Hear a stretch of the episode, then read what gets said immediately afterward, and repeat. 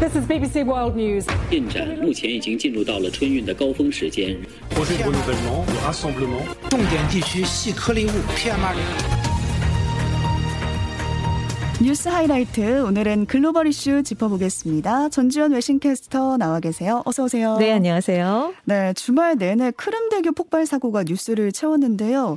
이 크림대교가 러시아와 크림반도를 잇는 핵심 교통로로 알려져 있잖아요. 그렇습니다. 이 통로가 파괴가 된 건데 자세한 소식 전해 주실까요? 그러니까 현지 시각으로 8일 오전 6시 7분쯤이었는데요. 크림반도와 러시아 서부의 타만반도를 잇는 19km 길이의 크림대교에서 대형 폭발이 발생했습니다. 음. 그러니까 차량용 교량을 달리던 트럭에서 폭탄이 터지면서 화재가 발생했고요. 불길이 위쪽에 철길을 달리던 연료 탱크 열차 7칸에 옮겨 붙었습니다. 네. 그래서 이 사고로 일반 차량이 이용하는 다리의 일부 구간이 파괴가 됐는데 러시아 측은 이번 사건으로 트럭의 근처를 달리던 차량에 탑승하고 있었던 2명 등 총 3명이 사망했다라고 발표를 했습니다. 네.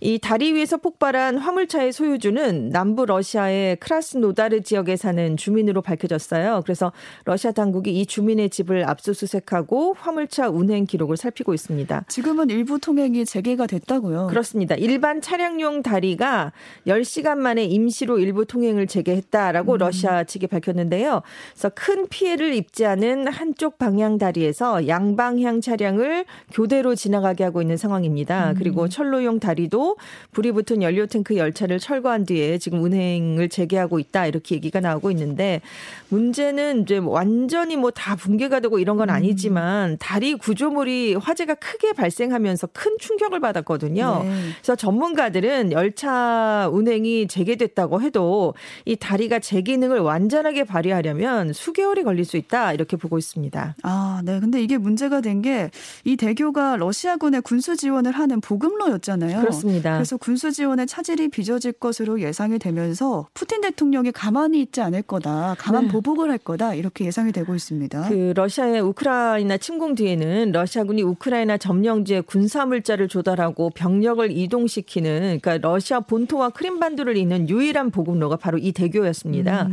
그래서 주요 서방 언론들은 우크라이나 남부와 동부의 일부를 점령하면서 우크라이나 군과 교전 중인 러시아군에게 보급이 좀 차질이 빚어지지 않겠느냐 이렇게 음. 보고 있는데요.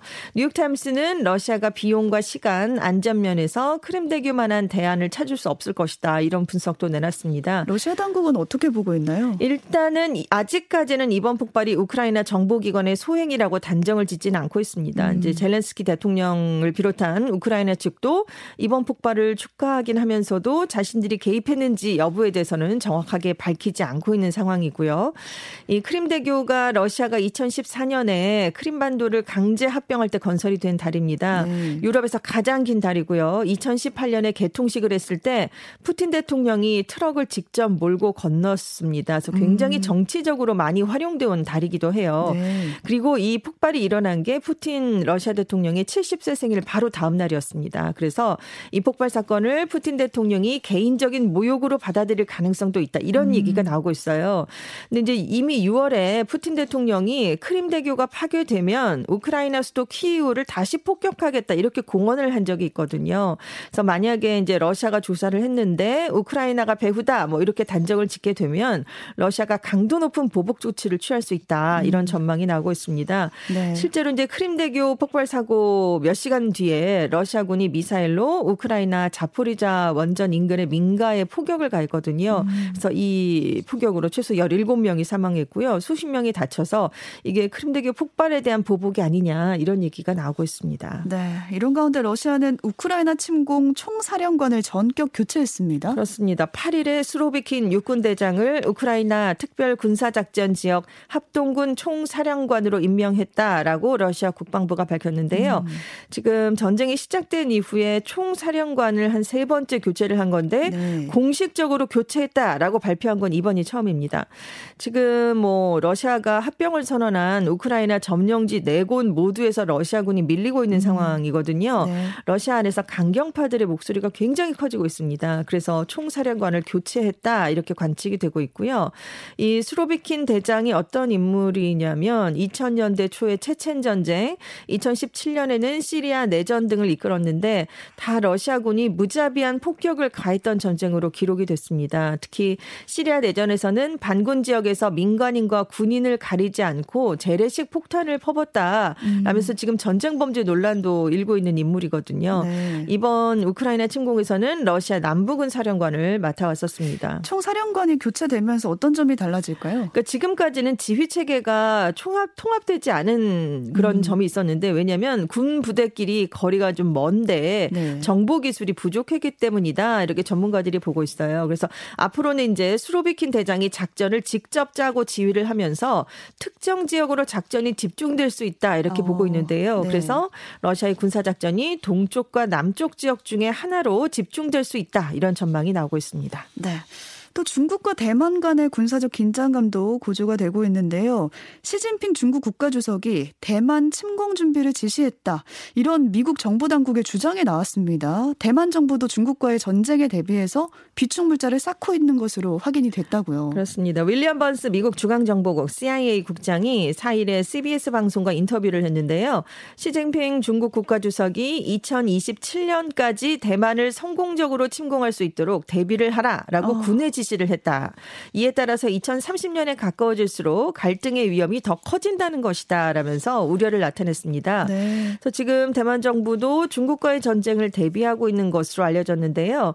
어, 대만의 국방부장이라고 그러니까 대만의 국방부 장관에 해당하는 추고정 장관이 그 의회에 나가서 번수 국장의 주장을 참고할 것이다. 음. 침공 시점으로 추정되는 2027년이나 20여 년 후 등에 대해 고려하지 않고 지금 매일매일 우리는 전쟁을 준비하고 있다라는 어. 점을 강조했고요. 네. 그리고 천정치 대만 경제부 차관도 지금 중국의 봉쇄 또는 침공에 대비해서 대만이 식량과 전투, 장비, 에너지 같은 비상 용품을 비축하고 있고 이것을 매달 점검하고 있다 이런 얘기를 내놨습니다.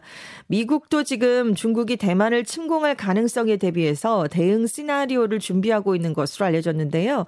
이런 가운데 중국 시보를 비롯한 대만 언론들은 중국이 대만을 침공하면 미국이 반도체 기술 인력을 우선 탈출시키는 방안을 고려하고 있다 이렇게 보도를 했습니다. 네. 그러니까 세계 최대의 파운드리 업체인 대만 TSMC가 지금 대만에 있기 때문에 네. 이곳의 기술자들을 미국행 비행기에 태워서 탈출시키는 것을 고려하고 있고요. 만약에 중국이 대만을 점령하게 된다면 미국이 TSMC 공장 시설을 파괴할 수 있다 이렇게 전망을 한 건데 음. 이것을 통해서 중국의 무력 침공을 저지하고 또 반도체 공장이 중국에 넘어가는 것을 막을 것이다 이런 예상입니다. 네, 제발 좀 잘못된 정보였으면 좋겠다라는 생각이 들고요. 이렇게 중국과 대만의 양안 갈등이 고조되는 상황에서 테슬라 최고 경영자 일론 머스크가 또 한마디를 해서 논란입니다. 대만에 대한 통제권을 중국에 넘겨서 특별 행정구역처럼 운영해야 한다. 이런 주장을 펼쳤어요. 그렇습니다. 7일에 파이낸셜 타임스랑 인터뷰를 하면서 대만을 위한 특별 행정구역을 따져볼 필요가 있다. 대만이 홍콩보다는 더 관대한 협정을 맺을 수 있을 것이다. 이런 얘기를 했는데요. 이 발언이 테슬라 전기차 생산량의 한 50% 정도를 차지하는 중국 상하이 공장의 상황에 대해서 설명을 하는 과정에서 나왔습니다. 그래서 중국의 입맛에 맞는 발언을 한 게 아니냐 이런 분석이 나왔는데요. 머스크 CEO는 대만을 둘러싼 갈등은 불가피하다. 이 갈등이 테슬라뿐만이 아니라 애플 더 넓게는 경제 전반에 미칠 잠재적인 영향에 대해서도 언급한 것으로 전해졌습니다. 네. 그 과정에서 이런 발언이 나온 건데요. 결국은 대만을 중국에 편입해라라는 취지로 해석이 될 수밖에 없는 발언입니다. 그렇죠. 당연히 그래서 대만이 강하게 반발을 했는데요. 음. 대만의 중국 본토 담당 기관인 대륙위원회가 머스크가 그저 기업의 투자 이익을 고려해서 민주국가를 전제국가의 특별 행정구로 바꾸는 제안을 했다. 이런 제안은 대만은 물론이고 어느 나라 국민도 받아들이지 않을 것이다라는 비판을 내놨습니다. 그래서 대만 여당인 민진당도 지금 이 머스크 CEO의 견해는 대만에 있어서 국가 주권을 침해할 뿐만 아니라 민주주의도 해칠 수 있다라는 경고를 내놨고요. 네. 한 의원은 머스크가 생각을 안 바꾸면 테슬라를 무기한 보이콧하자라면서 불매 운동까지 제안을 했습니다. 중국에서는 무슨 말이 나왔나요? 뭐 처음에는 원론적인 입장을 밝혔어요. 그러니까 대만 문제는 중국의 내정이고 대만 문제에 대한 중국의 입장은 일관되게 명확하다라고만 음. 얘기를 했다가 하루 뒤에는 일국양제는 우리가 대만 문제를 해결하는 기본 방침이고 국가 통일을 실현하는 가장 좋은 방식이다라면서 긍정적인 반응을 내놨습니다. 네. 그래서 지난 6일에 태국 어린이집에서 총기 난사 사건이 발생을 했었는데요. 태국이 이번 사건을 계기로 총기 규제 논의에 나서기로 했다고요. 그렇습니다. 6일에 마약 소지 혐의로 해고된 전직 경찰이 점심시간에 태국에 있는 한 어린이집에서 총기를 난사했었죠. 아, 네. 집으로 돌아가서 가족들도 다 사망하게 했고 스스로도 목숨을 끊었습니다. 이 일로 지금 어린이 24명을 비롯한 38명이 사망을 했어요. 근데 이번 사건을 자세히 들여다보면 마약 마약 중독, 불법 총기, 가정 폭력 이렇게 태국 사회의 각종 문제를 다 담고 있다 이런 지적이 나오고 있거든요. 음. 그래서 총기 관리가 허술한 점, 사회에 만연한 마약에 대한 규제를 강화해야 한다라는 목소리가 높아지고 있습니다. 그래서 지금 경찰위원회가 총기 관련 범죄를 억제하기 위한 실질적인 조치를 검토하겠다 이렇게 얘기를 했는데요. 어떤 조치들이 자세히 검토되고 있나요? 지금 합법적인 총기 소지 요건을 좀 강화하는 방안이 논의되고 있고요. 음. 총기 면허를 2, 3년 3년 단위로 갱신하는 방안, 총기 안전 교육과 불법 총기 소지에 대한 처벌 등 이런 것들을 좀 시급하게 논의하는 그런 방안 등이 나오고 있는 것으로 알려졌습니다. 태국의 2017년 경우에 지금 400만 정의 불법 총기를 포함해서 한 1000만 정의 개인 소유 총기가 있는 것으로 조사가 됐어요. 음. 그랬는데 그해 태국에서 발생한 강력 범죄의 77% 정도에 해당하는 3만 6천여 건의 무허가 총기가 사용된 적이 있습니다. 아, 네. 그래서 지금 총기에 대한 불안도 커지고 있고 최근에는 이제 대마 합법화 조치가 이루어졌잖아요. 그렇죠. 그래서 마약 중독과 오남용에 대한 우려가 커지고 있는데 그래서 마약 관련법도 좀 강화를 하고 당국이 더 효율적으로 마약 문제에 대처해야 된다라는 목소리가 높아지고 있습니다. 네. 최근 남반구 일대에서 돌고래가 집단으로 자초해 죽는 사건이 잇따라 발생을 하고 있는데요. 정확한 원인이 파악되지 않고 있습니다. 그렇습니다. 7일에 둥근머리 돌고래 한 250마리 정도가 뉴질랜드 채텀 제도의 북서쪽 해변으로 떠밀려 왔습니다. 그런데 뉴질랜드 환경보호부가 주변에 사는 상어들에게 공격받을 위험이 있어서 돌고래들을 적극적으로 인양할 수 없었다. 그래서 살아있는 돌고래들의 고통을 막기 위해서 훈련된 요원들이 돌고래들을 안락사시키게 됐다라고 설명을 내놨습니다. 음. 이 돌고래들의 사체도 자연적으로 부패하도록 그대로 두겠다라는 계획을 밝혔는데요. 네, 호주에서도 이런 사건이 있었잖아요. 그렇습니다. 지난달에도 호주 남동부 테즈메니아 섬 서부 한 해변에 역시 둥근머리 돌고래 한 230마리가 떠밀려 왔었거든요. 그런데 이때 구조 작업이 펼쳐지긴 했는데 결국 바다로 되돌아간 돌고래는 44마리에 불과했습니다. 음. 이미 처음 발견했을 때부터 돌고래 170여 마리가 죽은 상태로 발견 발견이 됐거든요.